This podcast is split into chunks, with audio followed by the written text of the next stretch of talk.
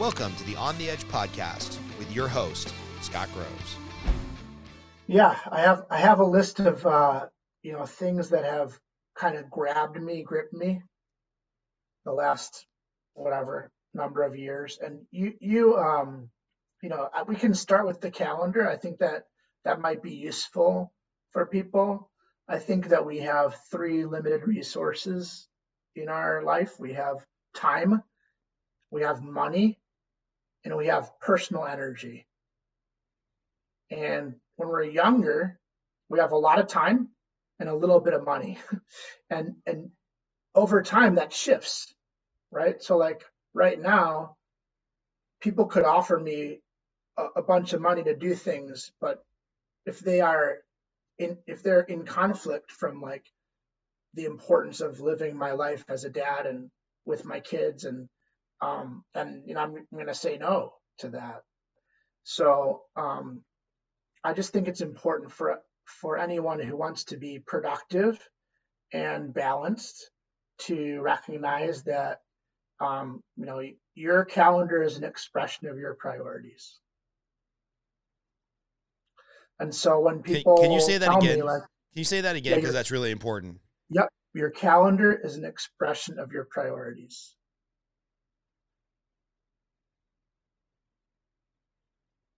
And so when people tell me like, well, I don't have time to work out, well, I don't have time to do this. Or when people that, that work with me say, I ran out of time, right? I, I'm really quick to, to correct them and to say to them, nope, you chose to prioritize other things. And when you're able to say that, hey, I didn't get this project done, I chose to prioritize different things, it really shifts the responsibility. Because if you say, "Well, I ran out of time or I didn't have time," that's like this this that's just like this exogenous force that's acting on us in this mysterious way. No, it's not. Right? Like if you're really honest, all that you did was you chose to prioritize other things. And that might be you might have made really good decisions.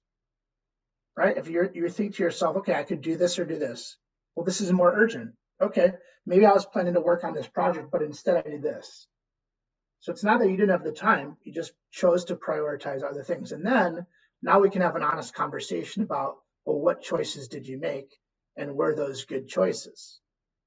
So I think a calendar being an expression of your priorities, and I color code um, pretty intensely, as you as you know, it's got my calendar, so I can see visually.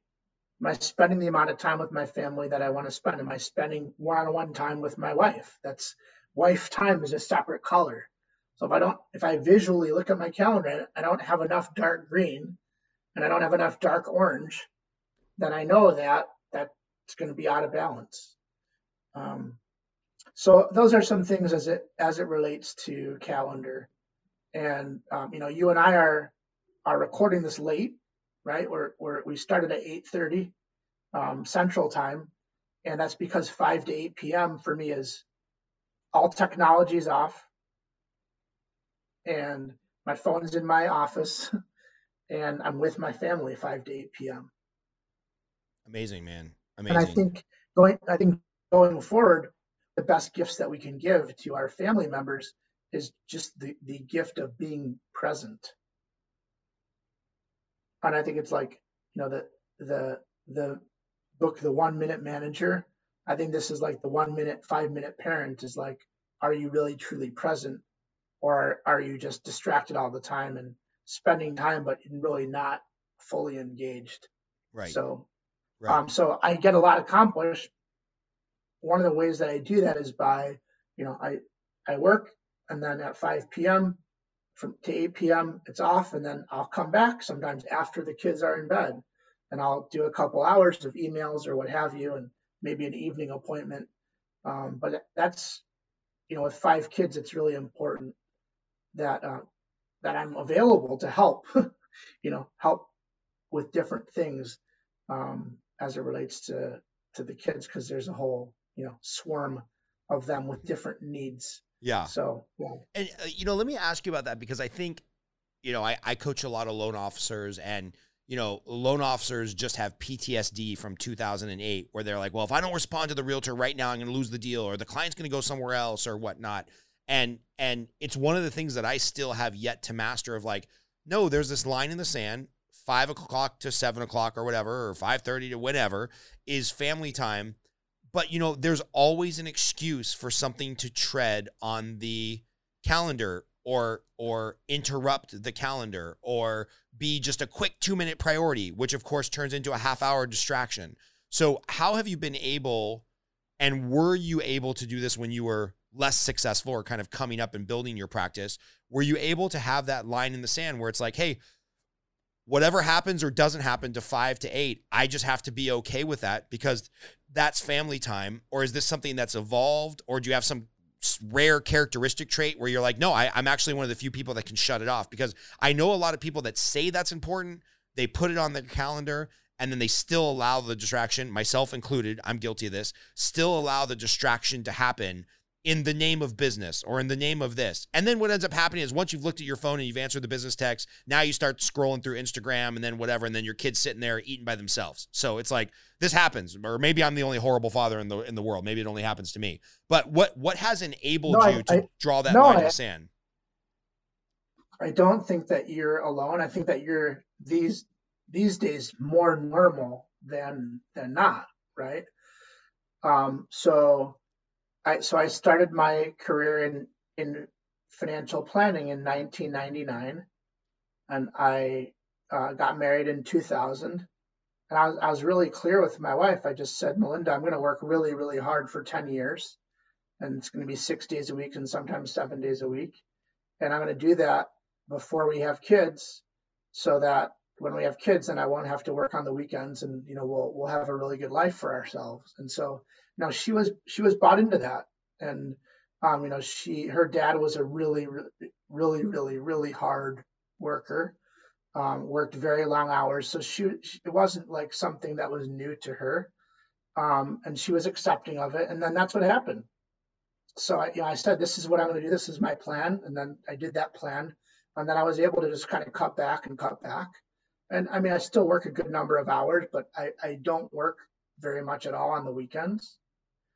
And so, um, yeah, so I mean, I, when I was new in the business and I didn't have kids, what else was I going to do? Right. So yeah, I mean, I, I, I didn't have those boundaries, right? But but I think to your point, like letting things encroach. So I, I have this just this philosophy of greater than.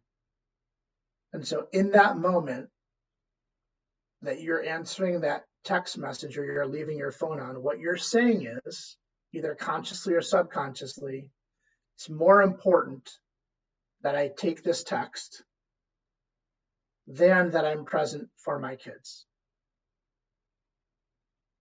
Or you're saying they won't mind. It's okay, it's just one, right? But these are the, these are what you're saying, these are what you're expressing. These are what you're these are the values and the priorities that you're conveying. So I think that if you if you look at it, if you if you're able to just look at it on very very candidly, without any veneer, then you can just get really honest. And when you say no to something else, something you're saying yes to something else. Repeat that one more time because we had a little glitch in the matrix here. When you when you say no to something, you're saying yes to something else. So boundaries are really just self love. And they help you when you set boundaries and limits, they're helping you say yes to all the things that you want to keep in those boundaries. That's really great. And there's an author named Dushka Zapata that Dan Cassetta turned me on to, and she's just absolutely brilliant. And um, yeah, one of her books is about boundaries and setting setting clear boundaries and how it's really uh, an acknowledgement that you um, that you appreciate yourself and that you um, you know aren't just going to be railroaded by other people or by ambition and um, that you can set aside time for yourself and for other people. I, I, I love that. And I I want to go back to something you say without falling into some, you know, trope, which is, you know, it's really easy for an older generation to criticize a younger generation. And it's really, you know, it's really kind of common parlance now to be like, ah, freaking millennials or they don't work as hard or whatnot. But you did say something in there that I think is a little bit lost on newer generations where I, I love the idea of like, hey, honey, we're going to grind for 10 years so that we have this amazing life by the time we decide to make these other life decisions. And not all, because there's some exceptional young people that are working 100 hours a week and building companies and doing stuff with tech that we just we never thought was possible. Um, but I think more frequently than not, there is a younger generation in their teens or their 20s who they want to start on day one with more of the work life balance and they want to start with more and again i hate the word entitlement but i don't even know what other other word to use of like well no boss it's it's five o'clock. It's like time to go home.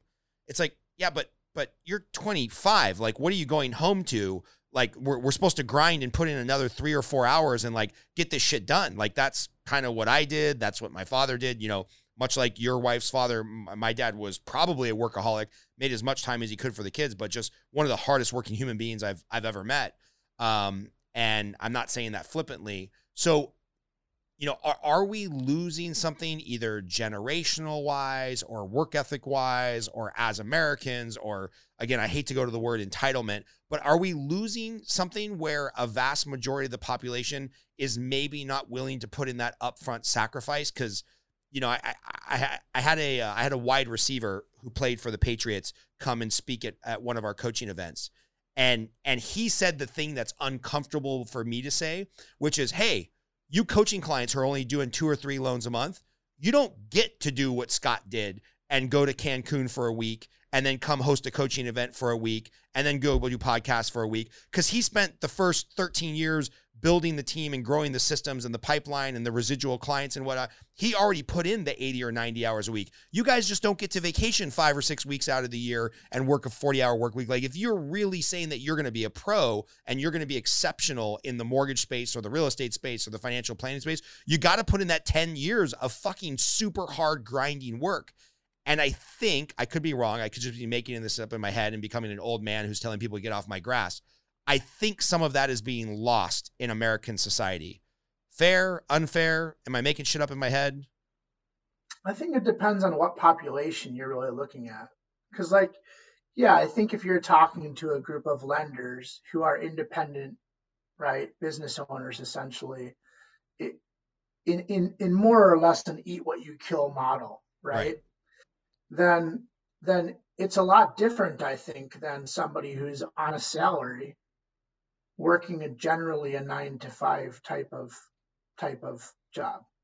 I think that the, those mentalities are very different. Right. Right. And um, you know, our our business is all remote now. We don't have anybody coming into the office. So I, I don't know when people are working.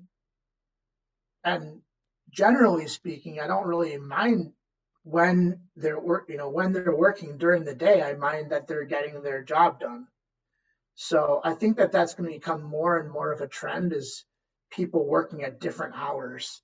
And I think that that's something that we'll need as employers to to adapt to is that I think that this generation doesn't really see the boundaries in the same way that we see the boundaries.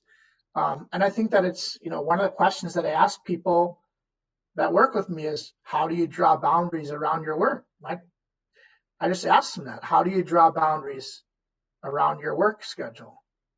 And if they say to me, um, hey, I'm young, like I, I don't really draw a lot of boundaries. If you want me to, you know, work 70 hours a week, like I don't have a family, I'm going to do that, then that's one answer. And if they say, hey, you know, I'm going to work really, really hard between eight and five. And then I'm not going to work after that because I've got, you know, different hobbies and interests. And okay, you know, that's, are you getting the job done? I think that's more important. And, and also, you know, one of my favorite quotes is by a French poet, Anais Nin. She says, um, We don't see things the way they are, we see the things the way we are. And so I think that it's it's easy for us as like really ambitious people who have kind of cracked into the top 1% or the 1% of the 1% to like finger wag at other people. But the reality is is not not everybody aspires to to do what we've done or to have the life that we have. Um, especially if it takes a lot of work to get there. And that there's nothing wrong with that. You know, I mean, I, I know people who are very content and they don't have millions and millions of dollars. They just kind of, you know, poked along and saved a little bit of money here and a little bit of money there. And they're, they have a fairly standard lifestyle. They're not ostentatious and they're, they're pretty happy people. So I think it kind of just depends on if there's a disconnect, that's really where, where, where I would put the magnifying glass. If somebody says, Hey, I don't understand why I don't have, you know, why I'm not the top performer, and like I really, really want to be the top performer, but like the habits that they are following like don't match up with what it takes to be a top performer. Okay, well then there's a conversation. Right. But I think even the first conversation is like, do you really want to be a top performer? Number one. And number two, like, why do you want to be a top performer? Yeah. And then number three, what do you think it's going to take for you to be a top performer? Yeah. Um, I also one of the things that I've really struggled with, and I, one of my coaches, her name's Amy K. Amy K. Hutchens. She's really brilliant. She's out of San Diego, and um, I was talking to her about this idea of the grind, and um, you know, kind of an issue that I was stumbling upon with myself. That I was, I was kind of equating contentedness with laziness. Mm-hmm. In my mind, this idea that like when I was content that I might not have the same edge or drive or right. And um and you know, she said something really fascinating to me. She said, you know, 99% of the people that are business owners that are driven, that are type A, ambitious, they think exactly like you, right? Hard work equals money. Hard work equals success, right? Grind equals success. And you know, the other 1%, they laugh at all of you other 99% because they've figured out how to work less and make just as much or more money right and, th- and that was fascinating to me and it stemmed from a conversation where i was observing a business owner who had said um, like hey i just wasn't very driven and i didn't really love school and so like when I got out of school, I just I didn't really want to work hard either, and I was just like, what an asshole! Like that. Like I I just yeah I got angry right. at that. But here he is, you know, spending tons of time with his family, hugely successful, crushing it, and like crushing it, and and and um you know, really what Amy K said back to me when I was when I was talking about how how angry I was at, at this attitude, she's like, Are you sure you're not just jealous? And you know when, when you have a coach that says something to you and they like stop you right in their tracks, right in yeah. your tracks, like, ah, oh, yeah, yeah, fuck, you're right, yeah, yeah, yeah. I've been there. I've been there many times with my coach where I'm like, yeah, yeah, that was a good one. That's kind of what I needed to hear. Yeah, so so I think that, you know changes and shifts over time and priorities change and shift over time. But I think just knowing what is it that you're after and um, I I, th- I think that the word balance is really misused and and um, I think that when people think about the word balance, they literally see a scale. I I see a scale, and I see like the scale and, and it's balanced means it's even. And I've felt in balance when I've worked 60, 70 hours in a week. I felt really balanced. Because, like, at that time in my life, that felt great. So right. it doesn't like have to be this even thing all all the time. Yeah. Um, I think it just needs to feel right um, at at the time you know are your values in sync with your work you know it's interesting you say that because i have a i have a realtor who i love working with and selfishly I want him to be a top producer because he refers me his clients. His clients are loyal. He's a great human being to work with. He's very calm during the transaction. Like he's not he's not trying to beat me up because the appraiser is, you know, slow to get out to the property or whatever, you know, the stuff that's out of our control. Like selfishly, I want him to be a top producer who does 50, 60, 70 deals a year and refers them all to me. Um, because I like working with him and I like having excuses to talk to him every couple days. And his clients are great and he's great. And, you know, he lost his partner very young in life. You know, widowmaker heart attack. Dude was making mm. a sandwich and before he hit the ground, he was dead. And he's like, you know what? I'm I'm not living this fucking grind just to have a widowmaker heart attack one day. So he closes a couple deals, then he goes on vacation for a month. And then he closes a couple deals and he spends a bunch of time with his new boyfriend. And then he closes a deal or two, and then he's like, eh, I think I'm going to hit up every restaurant I've been meaning to try for the next 30 days. And I'm like, I'm so angry and simultaneously jealous of his lifestyle and impressed that he's come to the realization of like, hey, man, I've got a pretty humble lifestyle. I know what it costs for me to live my life. I know when I can turn it on and turn it off and close a deal. And I won't ignore people. I'll keep in touch with clients that are in the pipeline. But if I'm really going to grind, I'm going to grind to go make some money to go enjoy my life. And I'm like, ah, I hate you because you're reflecting back in the mirror the things that I'm not good at myself. 100%. All right. What else you got on your list there, boss? When emotions are high, intelligence is low. Oh, don't we know it, man? That's from John Berghoff, one of my favorites. So we've got a lot. We got a lot of John Berghoff footage from back when we were coaching loan officers together.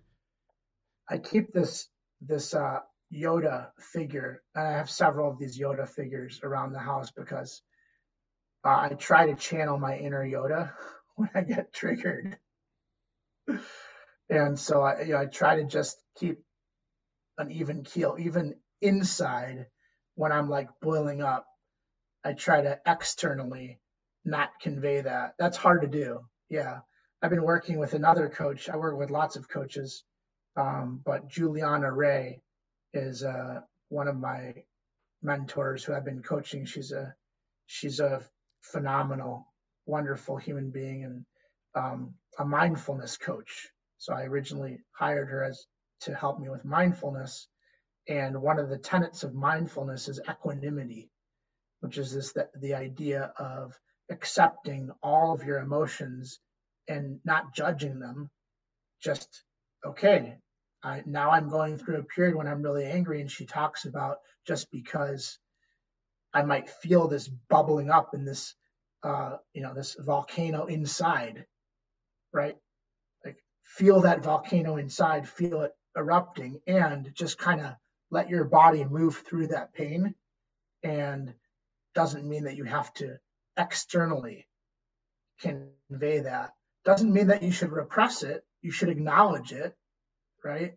But can you acknowledge it? Can you experience that? And then simultaneously convey an even keel on the exterior so that when emotions are high, intelligence is low that's uh that's one that's that's stuck with me. That's a that's a doozy.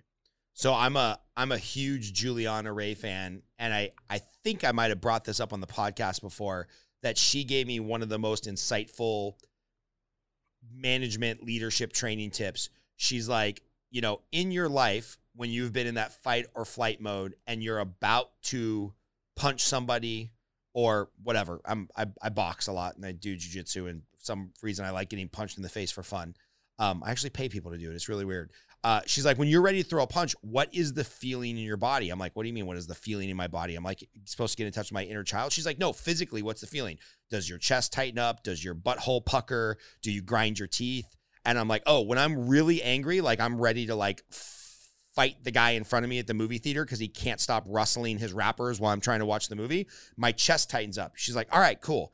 Anytime that happens, go for a walk, get an iced tea, don't say shit because nothing intelligent is about to come out of your mouth.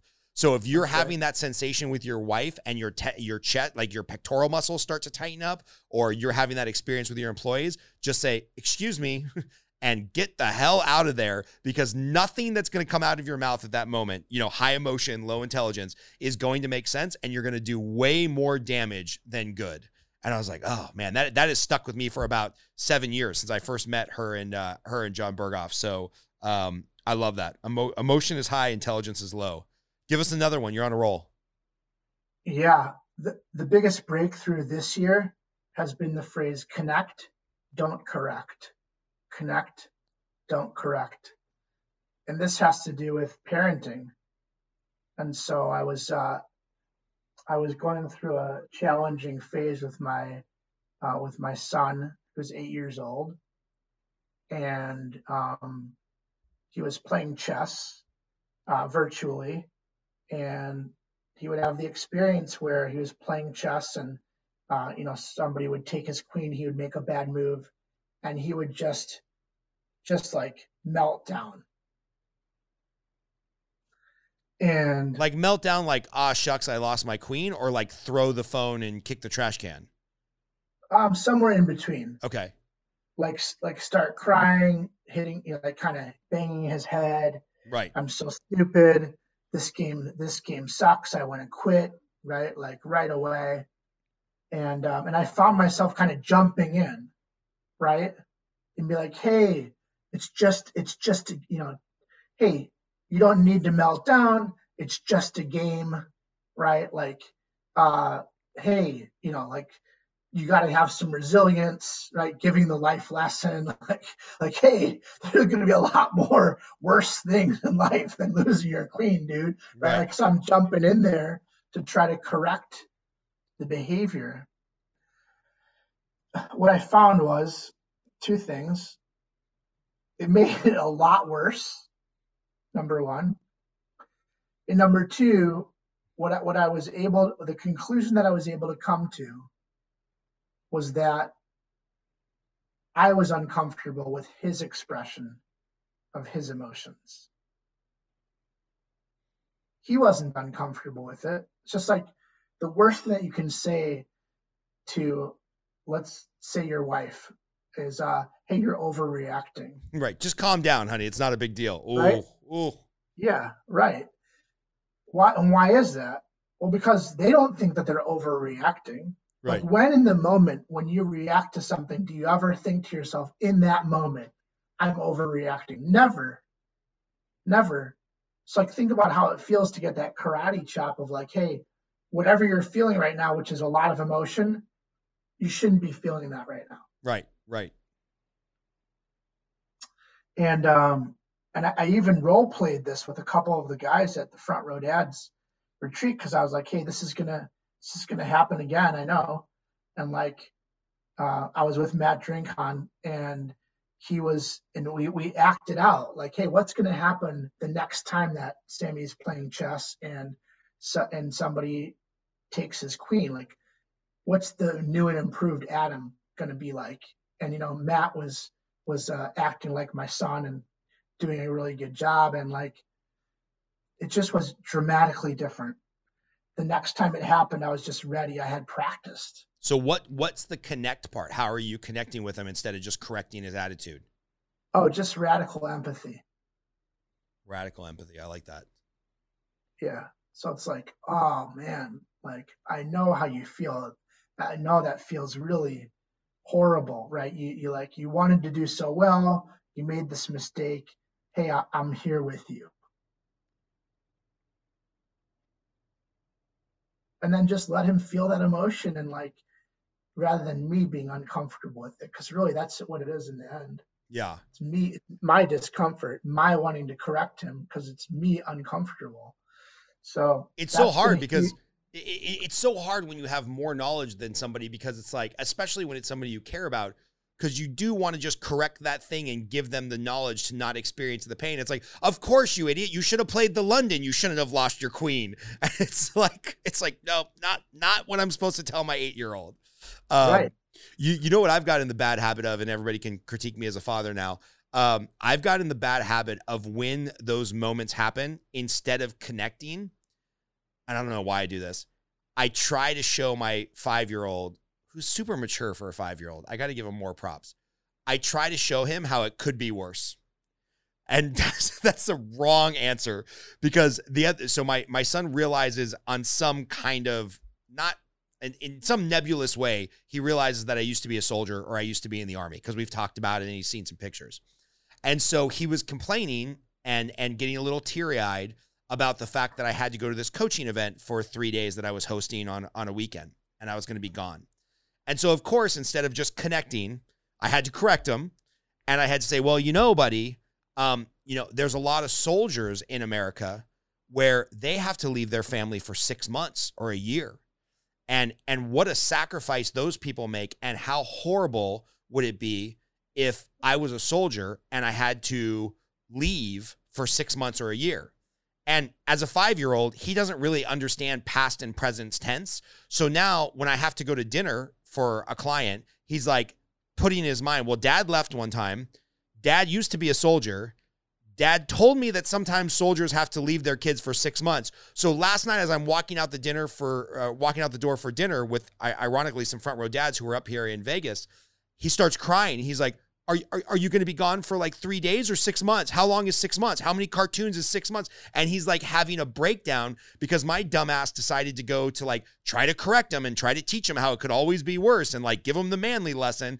And I should have just connected and been like, I totally get it, buddy. I love you too. I miss you so much when I'm gone for three days. It's going to be okay. I'll be back. But nope, had to tell him the, so- the, sto- the story about soldiers in Afghanistan leaving their family for a year. And now he's like, now he, I just downloaded a bunch of crap on his pristine little hard drive. That's probably, he's probably going to be in counseling when he's an adult because I screwed up part of his hard drive. It's our job. It's our job to do whatever we can to make sure that our kids are on couches for at least a decade. Yeah, exactly. Um, I, you know, I, I've found that there is a time and place for that follow up lesson. It's just not in that moment. Right? Like, so what I found when I was able to connect with Sammy in that moment, like later the next day, I was able to come back and I was able to talk to him about it and say, like, hey, this is what I observed. Like, how, how do you feel about that? And it was just he was in a totally different headspace. And you know i said to him like hey I, what i'd like to see you do as you as you learn how to play chess is i'd like to see you become a little bit more resilient. And you know somebody takes your queen just shrug it off. No big deal because you're going to play another game right after that. Mm-hmm. and like in remove from the situation he was able to hear that lesson. And the next time that it came up, right, because he's not going to win every match, the next time that it came up, I said to him, Hey, how'd it go? And he said to me, Yeah, like, uh, you know, somebody took my queen and my response was just a lot different. And I was like, How do you feel about that? He's like, I, I felt, I felt good. I'm like, Great. That's awesome. Nice. All right, let's keep going. What so, else you got on your list? Yeah, there's so there's a time and a place to come back to what you know. The lesson's an important lesson. It's just they can't hear that when they're right when they're filled with that emotion. Yeah, I'm 43. I still can't hear shit when I'm the littlest bit emotion. I, I haven't evolved since I was five, so um, me, me neither. I, I, feel it. We're that same five year old. Okay, uh, what's next? So um, so this is this is a golden nugget that I picked up when uh I hear a lot of people using the phrase no problem. And so this would be something to pass on to all of your, your mentees um, who you work with. When somebody pays you a compliment, hey, hey, Scott, thanks for doing that for me, right? Hey, thanks for helping me out with that loan. Hey, thanks, thanks. Like no problem needs to just needs to be eliminated 100% from your vocabulary. And the reason is I like that. No problem, no problem or no big deal or yeah, I got you. Right. Just just just right. brushing when, it off. When, All that needs to be eliminated not, from our vocabulary. Yep, because when somebody when you compliment somebody and they respond back with no problem, they're really minimizing the the compliment. Like um if you say to your wife, "Hey, I really appreciate that you cooked dinner tonight. And she says, Oh, it's really not a big deal. Right. Or, Oh, no problem. Like, that's not really acknowledging the compliment that you're paying her. And so when somebody compliments me or my team, because I train them to say the same thing, there's there's two responses. One is you're welcome, And the, the much better response, and my favorite one, is my pleasure. And the reason that I, the reason that my pleasure is so powerful is because it's really, really difficult to say my pleasure without smiling. And when you smile, you transfer that energy, and then the other person on the other side feels good too. And I promise you, when you go to a nice restaurant or a, a nice property like Four Seasons, Ritz Carlton, you'll never, ever, ever, ever hear any of the servers, wait staff. You'll never, ever hear them, them say no problem. They'll, they'll always say my pleasure. Always. Hey, Chris Always, here. always, always. Um, I, I used to work in luxury hotels, and I was going to chime in and, and say that we definitely had that conversation. Um, no problem was banned to speak, but the reason they explained it to us is by telling a guest no problem, you're implying that there was a problem in the first place. There you And uh, and it's all replaced with my pleasure, and you feel like an ass saying it about the first ten times. And to this, I haven't been in hotels for about ten years, and I still say my pleasure all the time. So, uh, just to prove Awesome. your point there. Sweet. Yeah. Yeah. Thank, thanks for that. The voice of God, aka our audio engineer Chris, just speaking up, speaking wisdom. He doesn't speak often, maybe once an episode, but it's always good stuff. All right. Thank, thanks, Chris. So uh, the next thing that I have on here is um, a great question to ask somebody to find out a lot about them in a very short amount of time, and that is, what's your favorite movie and why? My all-time favorite question because I'm a movie I'm a movie nut. So Yeah, great. So what's your favorite movie or movies? I see this is this is the problem. We could have a one hour conversation because are we talking about like favorite movie that's best movie, favorite movie that I can watch over and over again on TNT when I'm flipping through the channels? The movie that always comes to mind is Last of the Mohicans. Okay, what is, and what is it about that movie that There- makes it great for you? There's so many great one-liners that encapsulates the spirit of the movie. Like when Daniel Day-Lewis yells at the girl, "I will find you."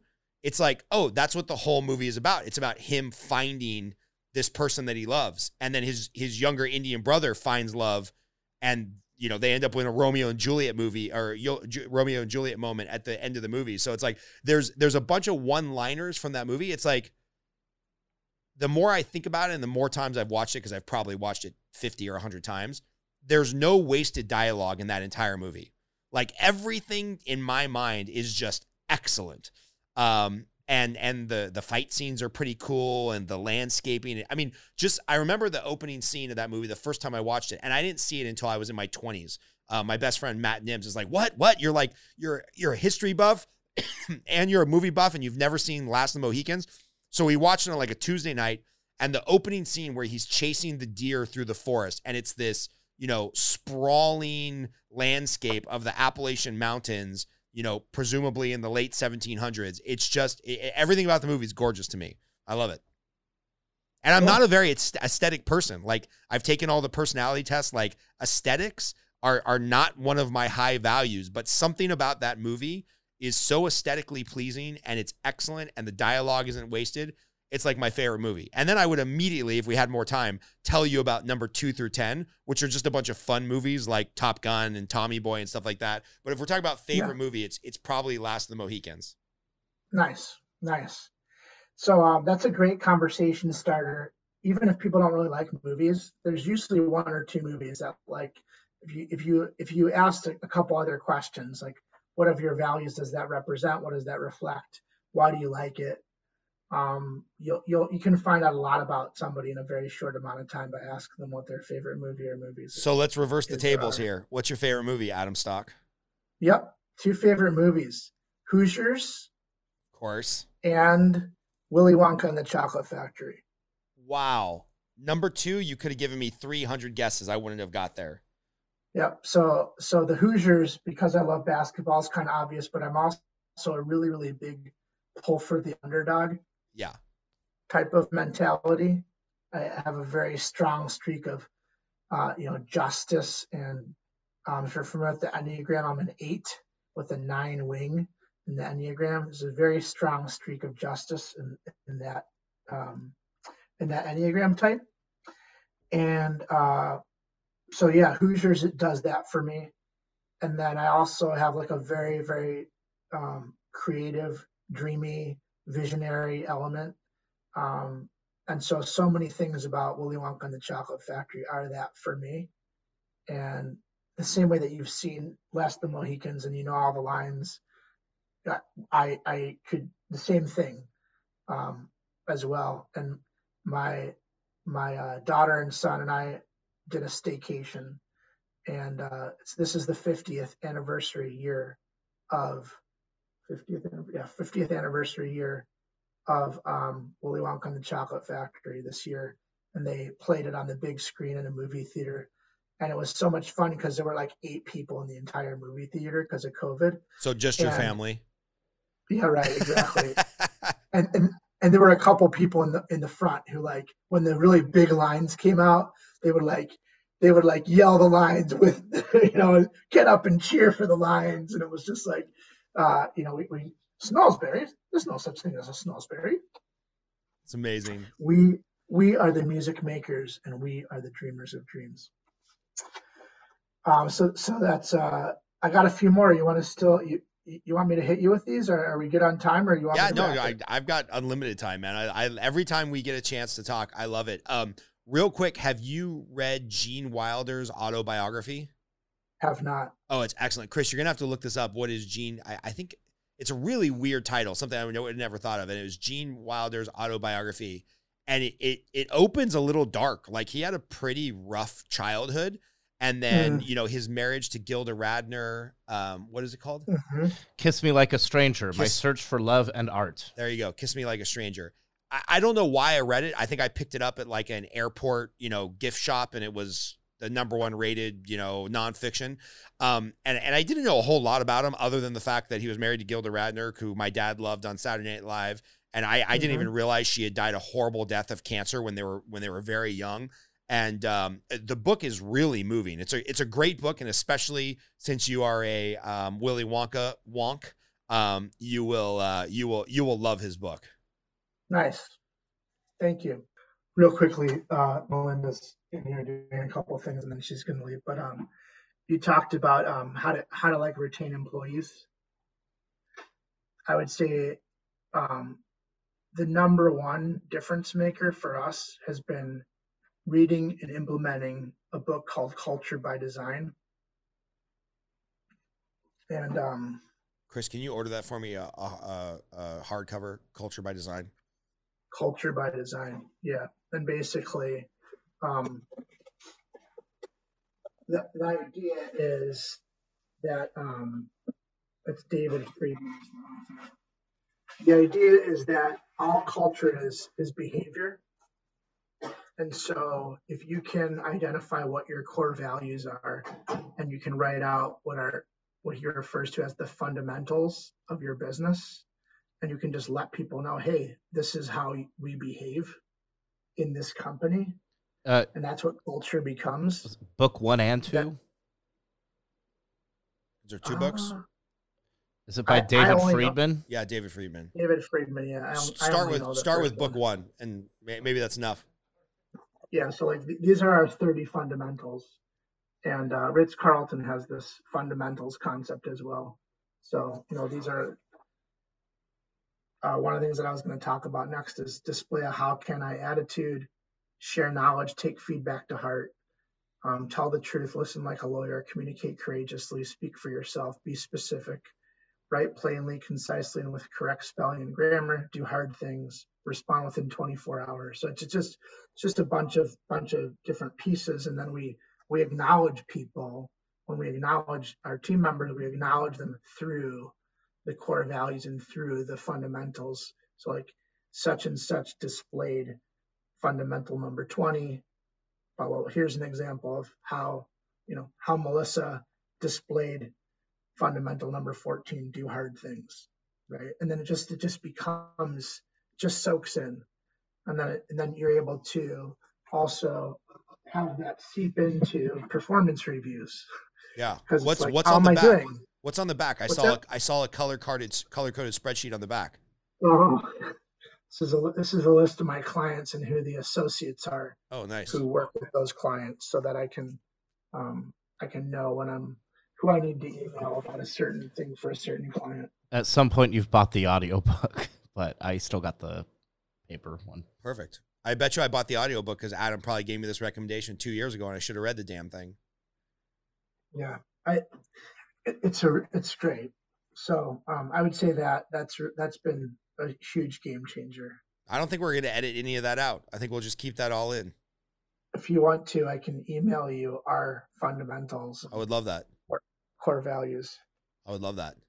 All right, what else you got on your uh, your wisdom list? Yeah, so um, two ideas in the category of thinking big. So um, another one of these quotes that sticks with me is by a, a, another front row dad, Earl Kelly. And I remember a long time ago at the strategic leadership conference that we were at in Cutco, he stated, um, if you're going to bother thinking at all, you might as well think big. That, that's that's always stuck with me. It's like, why do we have small thinking? We're not going to accomplish anything if we have small thinking.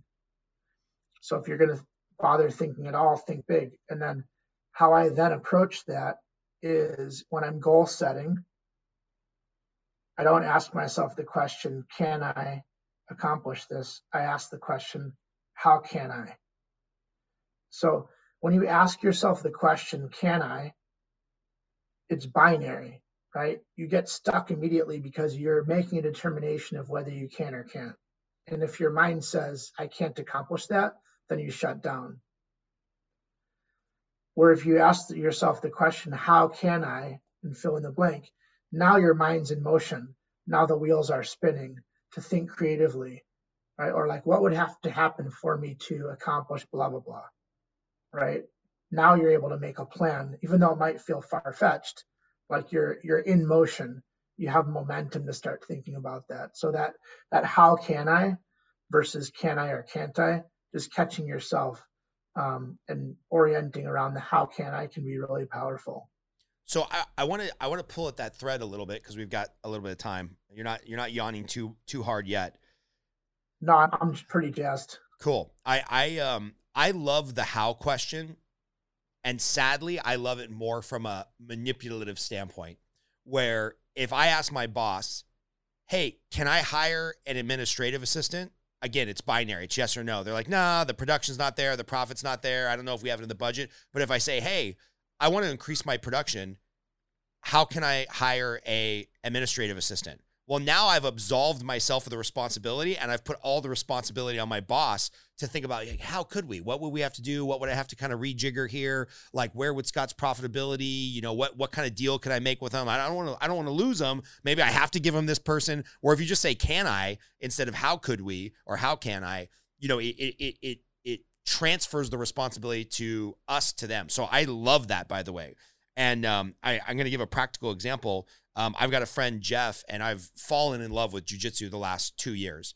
Um, and he asked himself two questions when he got real into jujitsu. He's a black belt now, he's an instructor, he owns his own gym. He said, How can I be a black belt in under 10 years in jujitsu, which is which is fairly hard? And how can I be an undefeated fighter? Well, the the how can I become a black belt in under 10 years? It happened because he had full control over that, meaning he figured out I've got to live at the gym 3 hours a day for about 5 years and then I've got to seek out outside mentors and I've got to do this stuff and he made it. He did it. I mean, which is uh, like it's it's just amazing how quickly later in life he became a black belt. That my question is and the thread I want to pull out a little bit when he said, "How could I be an undefeated fighter and become a champion?" he's admitted to me, and he would admit publicly, I think we've even had it on the podcast to talk about this, that once that ran into the reality of he lost a fight because that part was out of his control, he just ran into somebody who was better than him. It kind of crushed his his bubble or it crushed his his psyche a little bit because he like he asked the question, he thought big, and and once there was a major roadblock or a a failure of that goal, it it it, it, it kind of ruined him in a certain way. Um, and he still continued to fight, and he was a good fighter. But he was about 500, never really made it into the UFC. But I'm wondering if we think that big, how do we stay the path when stuff outside of our control gets in the way, or when uh, you know, when reality hits aspiration? Yeah, that's a great question. And I think that um, my my general sense of the story that you told without knowing who it is is that that undefeated part of it became his identity. And so once we let things become our identity, then we will actually lose control. Just in the in in that moment that we cause it to become our identity, we lose control. And so I think having that goal and having that dream with the humility that there are things that are outside of our control, right? Right. That allows us to kind of keep that even keel. That, like, yeah, we have some big goals. Like, I have some really big, we have some really big goals as a as a team, and there are sometimes the markets are at our back, and sometimes they're smacking us right in the face, and that's an element that drives a lot of our revenue and is 100% out of our control. Right, right. Because if you say, I'm just going to make up numbers, I have no idea what your actual overall business looks like. If you say, I want to have $100 million assets under management with our group, you're like, well, I, I might as well think big. Why not say, I want to have a billion dollars asset managements under our group? But then if you don't get to a billion, how do you not feel bad about yourself for not accomplishing the goal? Or, you know, to your point with the conversation you had your coach, keep striving and driving for that thing that like maybe wasn't obtainable, maybe was outside of your control, wasn't maybe I, I think we had heard this in a seminar we were at together where it's like, man, don't start climbing mountains for a view you don't want you don't want to obtain. So so how do how do we think big and not get crushed along the way when reality gets in the way? Yeah, I mean, I, I, I I just think that that's what perspective is all about. And my favorite word in the English language is perspective. And I mean, I don't, I don't really have any other way to describe it except like I've had that experience in my life where my identity was wrapped up in, in this case, my self worth was equal to my net worth. That was the equation that I built. And in 2000 when the dot com bubble burst and basically I lost all my money and my wife's my new wife's money because we were just married at the time like I would my I, I was shattered totally shattered. And so it took that event for me to gain the perspective that that's not who I was right? That related to what I had not who I was. And so I think that that's maybe part of the recipe or part of the ingredient is like understanding at a deep level, even if you lost all of those things. And, and I, I'm really confident that even though I have a really nice house, a really nice car, a really nice bank account, really nice investment account, like I'm really confident that even if I lost everything tomorrow, which would be devastating, like I know who I am and I'm not that. That's what I have. It's not who I am. Yeah. How long I'm interested in this because, you know, we we've been to places where we've kind of heard this old adage that we uh, we grossly overestimate what we can do in a year, but we underestimate what we can do in a decade. How long after 2000 did it take for you to rebuild and, maybe you you evolved and you know your your your your self-worth wasn't wrapped up in your net worth any, anymore so there was some evolution there but how long between your 1999 self everything crashes in 2000 was it before you were back to like oh yeah i'm doing really well again i feel good about this um, did it take a year did it take five years did it take a decade um I think when you when you ask the question like I feel really good about this. What's the this? The this is like your lot in life, right? I, I'm I'm I, I'm trying to see without giving you the answer. I have a moment in time after 2008, after literally living on a buddy's couch just to try to not foreclose on my couch. I know the moment in time where I'm like, oh, shit, things are pretty good again, and how many years that took, and then how many years it took before I was like, wow, my life is so freaking good.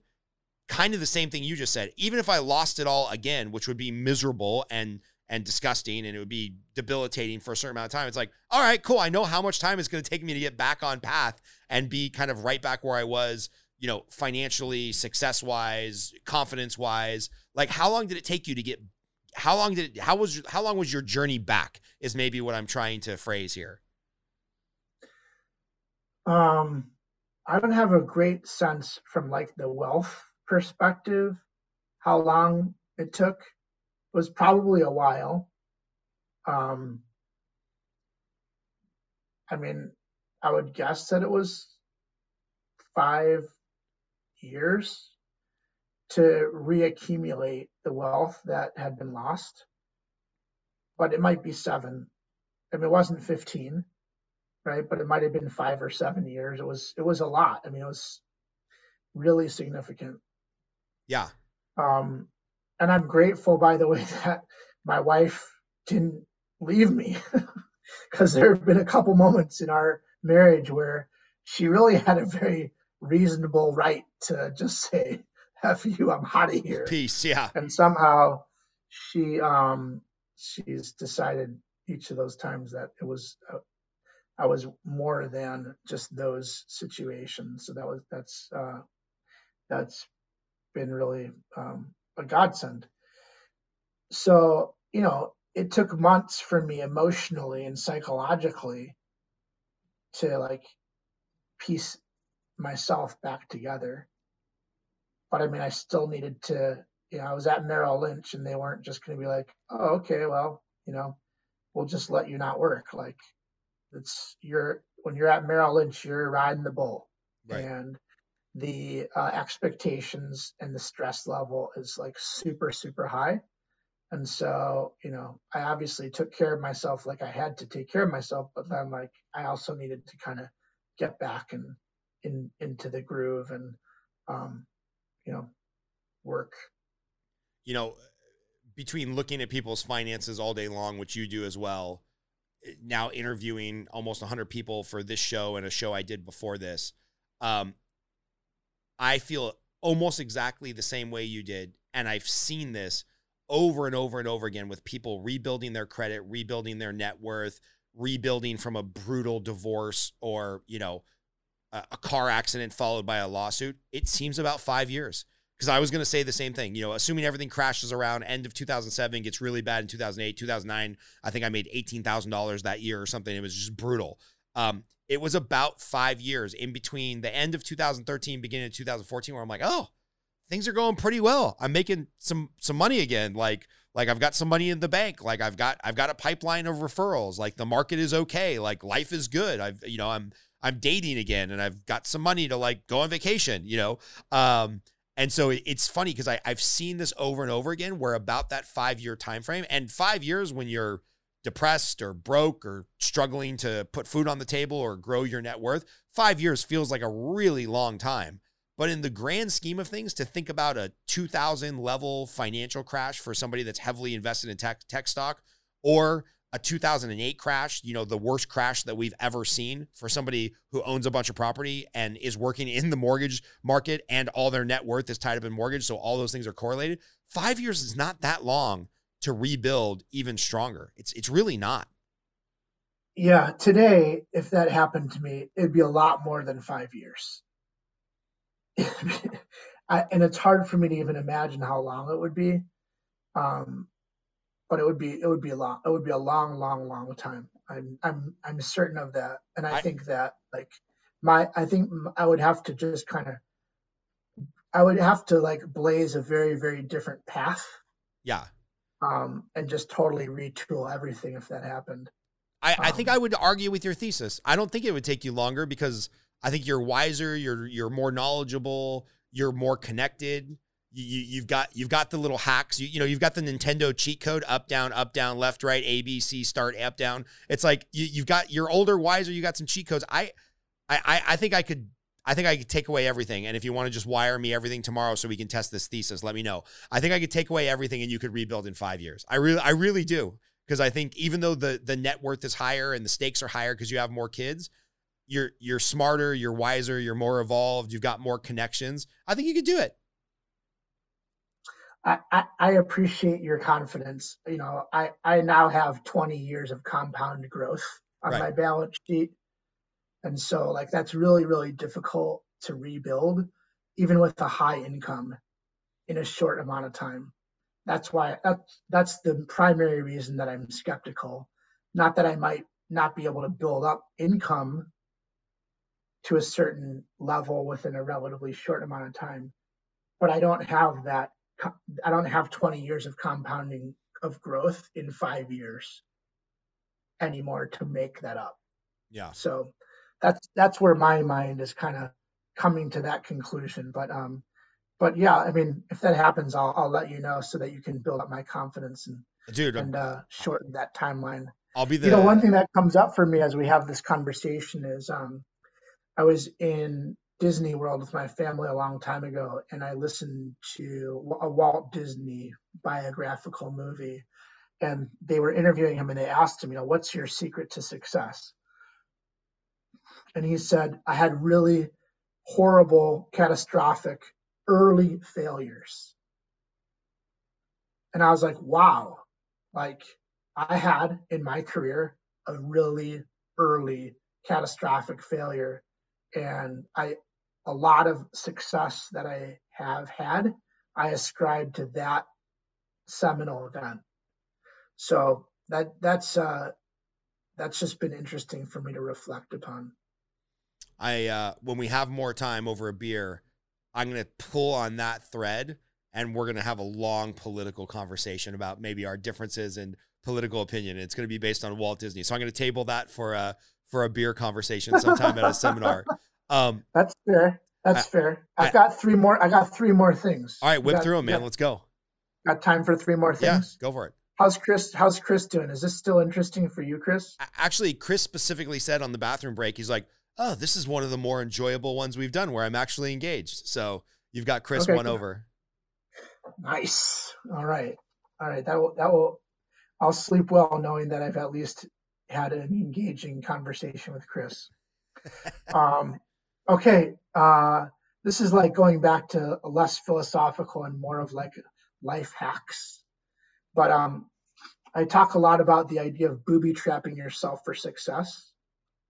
And so the idea of booby trapping yourself for success can take like really small pieces or it could take something larger. But like if you ever find, for example, that you're forgetful and like you might go to a game and uh, you know leave your coat, or you might go to your office and you know leave something there that you don't want to leave there, right? Um, one of the best hacks to booby trap yourself for success so that you don't forget it is to put your car keys on it.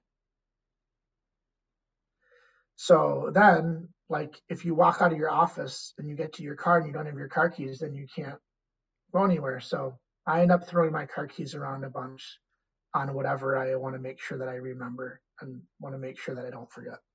Give me a give me a grander example for that. Like, all right, I want to yeah. I want to booby trap myself for not having frivolous spending, and I want to I want to put a higher percentage of my paycheck towards various investments. What's a good way to like booby trap myself into financial success? Well, I mean, you know the answer. What's what's what's an answer? An answer is to pay yourself first, make the money disappear before it hits your account. Great. What's another answer? Uh, another answer is uh, from one of my guilty pleasure musicians, um, Sheryl Crow. She's got a great line in one of her worst songs that um, it's not about having what you want, it's about wanting what you have. And I, I try to keep that at the front of my mind because I'm like, huh, do I really just want to have 10 more pairs of shoes? or can I just really in, enjoy what I already have and want the things that I already have? So I'm I'm I'm trying to curb my frivolous spending by constantly thinking of Sheryl Crow's throw, throwaway line from one of her worst songs. Yeah. I mean, there's a lot of different ones, right? Like there's tear up your credit cards, there's only spend cash, there's envelope system. You know, there, there's a lot of different ways. But I, I would I would also say, and I don't think that this relates to you, but it, it relates to an interestingly largish number of younger people is that they have a negative, uh, and I had this as well. They have a negative um, association with wealth, and particularly around the word rich. So, like when I start working with somebody, I'll ask them, a series of questions, and one of them is, you know, uh, they're they're they're sentence completions. So one of them is, um, this is how I feel about rich people, and this is how I feel, right? And uh, what's interesting is, on occasion, you know, I get like, rich people are, you know, greedy, are you know ruining our country, are blah blah blah blah blah, right? Yeah. And it's really like crystal clear to me that if this is somebody who's an entrepreneur, that that they're never gonna they're never gonna become wealthy because the identity that they have of who they're you know on a trajectory to become is that person that they despise so i was very fortunate that like right when i was on a collision course to self-sabotage i read this book called the secrets of the millionaire mind by harv eker and I remember this very, very vividly. It was like this, this, I think it was page 82 of this book, and it said that, you know, you can be kind, generous, loving, and really freaking rich. And when I read that, I was like, uh, like cognitive dissonance cannot compute, right? And then in that moment, I just realized like, well, I can, I can define whatever I want it to mean to be rich. Like by all statistics, right? I don't have Hampton, you know, houses in the Hamptons and but but but like by all normal definitions, I'm rich, you're rich, like one percent of income earners, wealth earners, wealth holders, what have you. Um and so like some people get really hung up on that and then they self-sabotage around their wealth building. And so you find that people you know, buy stuff and buy stuff and buy stuff. And even the more money, the more money, the more money they make, they just they just have lifestyle creep because they have negative feelings around um, what it what it means to grow wealth and to be rich. And you know, you can't if you don't have any money invested in the stock market and you don't have any money invested in real estate, then you can't lose any money. And so, you know, one of the ways to make sure that you don't experience the pain of loss is to not have it.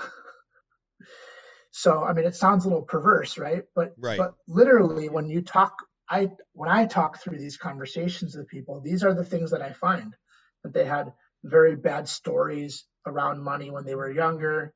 That you know, maybe they saw money abused.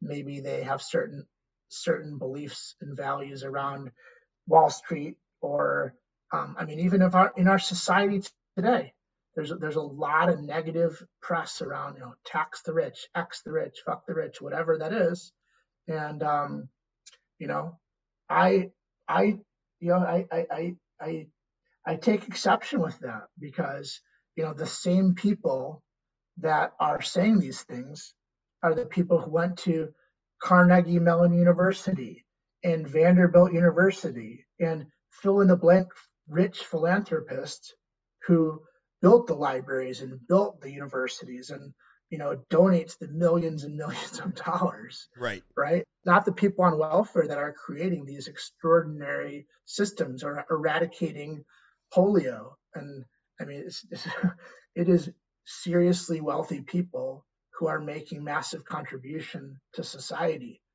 And um, i just think somehow that gets lost in the in the media because it's an easy target. Yeah, it, it, it has become a very easy target to vilify groups these days. The rich, the this, the that. Um, and I, I, saw a meme the other day. I, I, I get some of my best stuff from memes, and it was like, "Hey man, whatever problems you have, it's highly unlikely it's because somebody else is a millionaire or a billionaire." And I was like, "Oh, that that really nails it. Like whatever personal problems I'm dealing with, it's highly unlikely, improbable, and probably impossible that it's because my neighbor is a millionaire. Um, so anyway, give us your last two and then we'll get out of here. Yeah, so um, just finishing up with the booby trapping yourself for success. So um, I booby trap myself for success by imagining that I don't have any short term memory.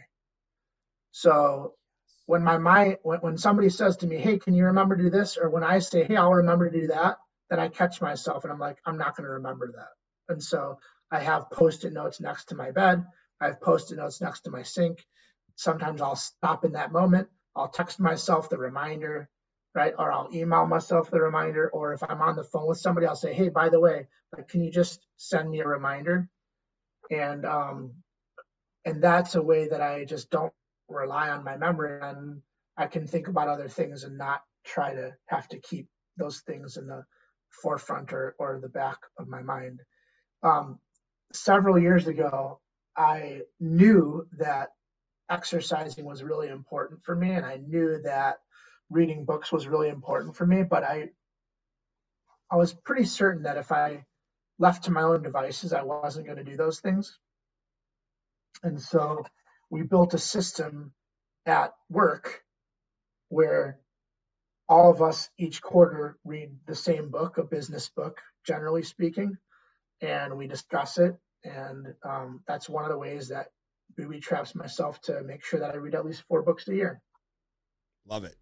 And you know, it's four, it's three point five more than most people read in a year. So, um, right. You know, so it, I wish that I was a voracious reader. Um, and I, you know, I listen to podcasts and I, I do read.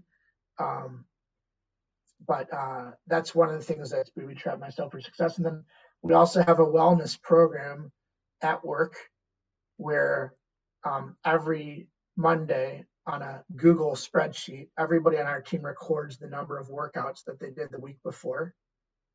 And if they work out four times in a week, they get a bonus point.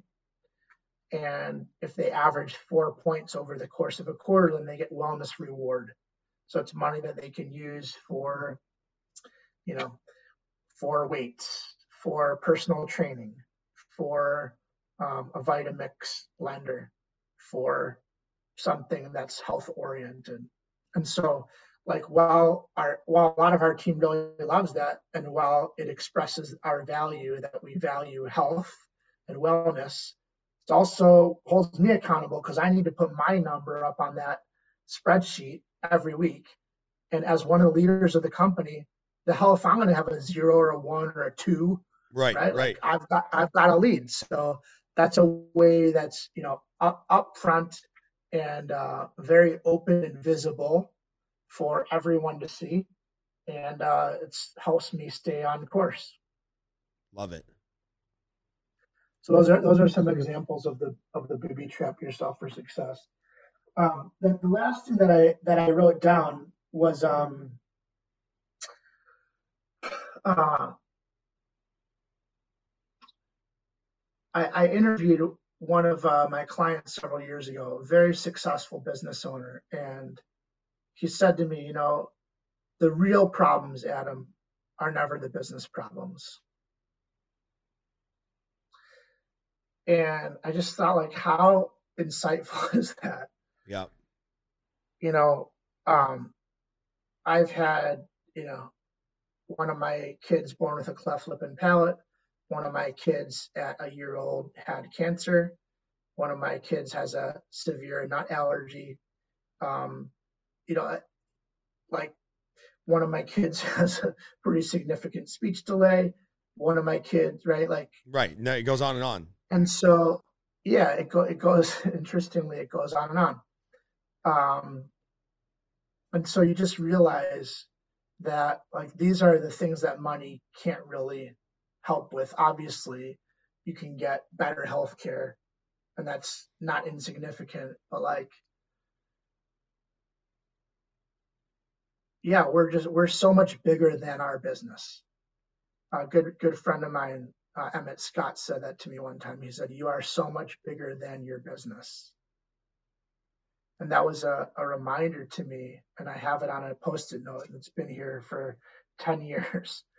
Um, you know, when I think that things are rough and, and things are not going well in business, or I'm having a rough day or a rough week or rough month or whatever, like I'm so much bigger than that.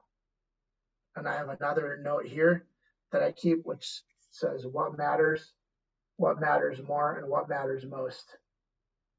And that's another reminder for me, a frame to say, like, hey, it, it might matter that the business this month is not going well. It might matter that we had a 25 or 30% decline in the market in a really short period of time. It might matter, but like what matters more than that? And what matters most?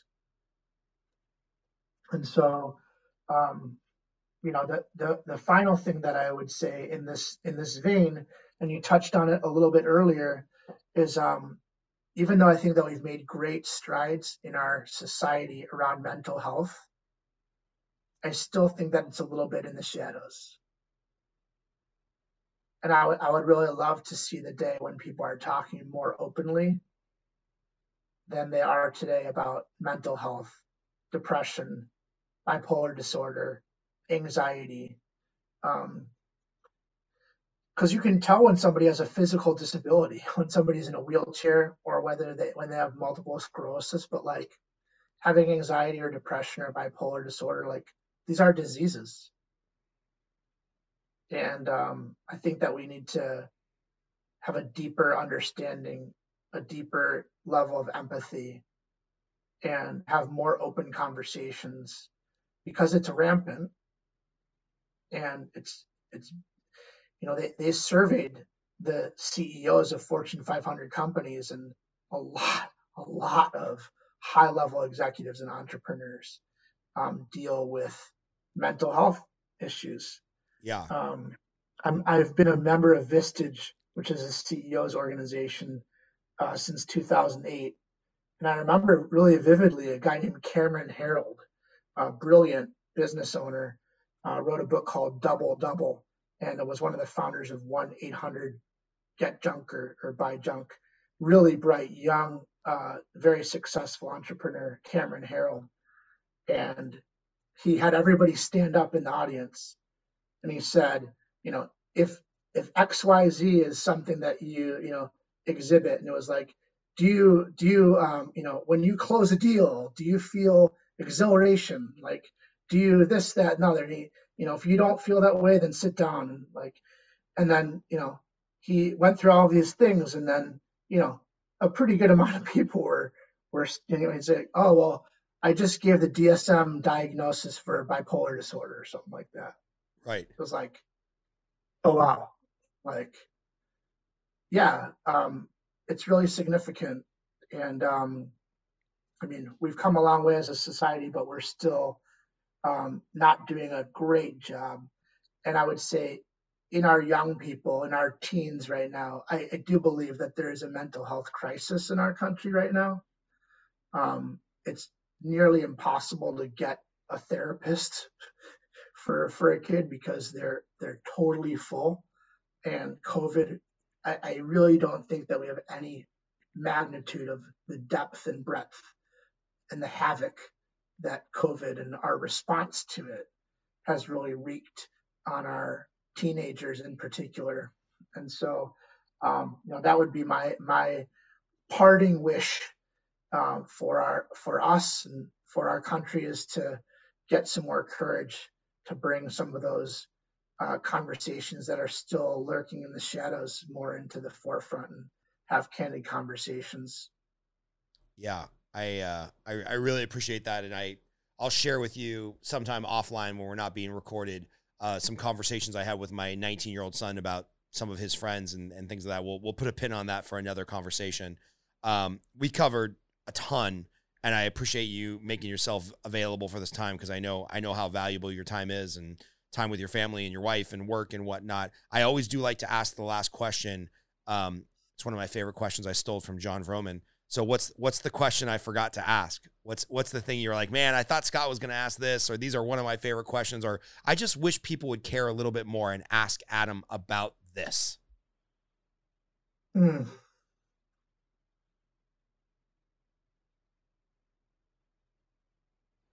And it stumps every single guest.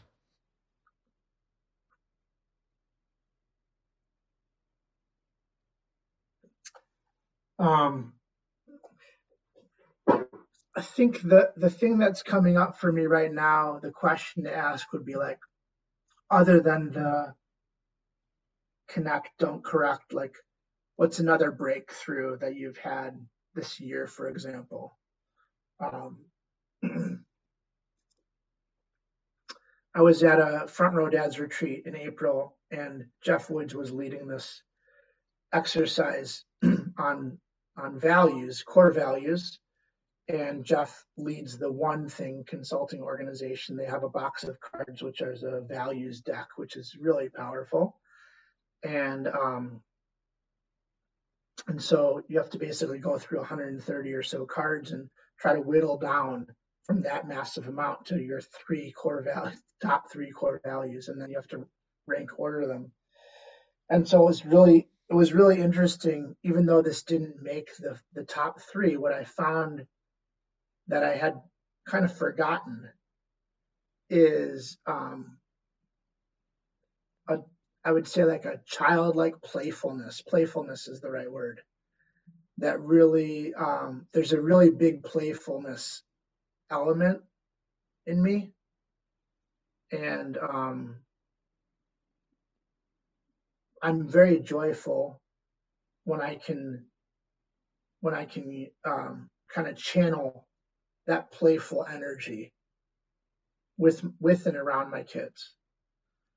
Um, so that was a real that was that was a real interesting um, that was a real interesting realization and has kind of helped me when I'm feeling a little bit out of kilter, kind of get to that place. There's just a couple little fun things that little traditions or little cues that we can do to kind of get back into that playful mode in our family.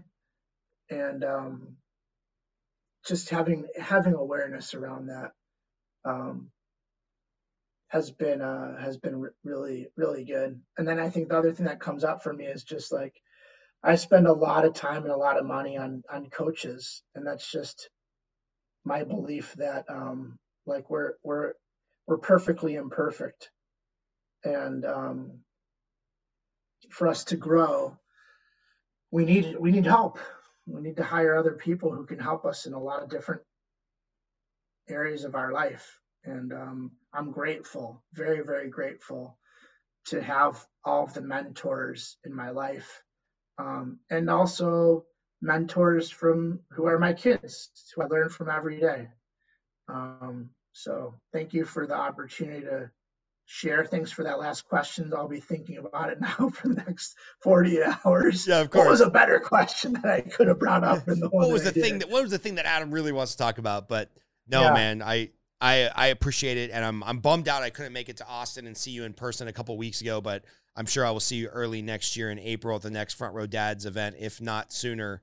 And uh, yeah, man, I just want to say thanks for being so open, um, adding like two hours of insane value and uh, I think we're going to move this way up in the schedule. We weren't planning to release a podcast on Thanksgiving, but I think this is the perfect Thanksgiving podcast to to give out to give out value and uh, and whatnot. So we'll we'll figure it out in the next couple days when this is going to be released, and I'll let you know because I I really appreciate everything.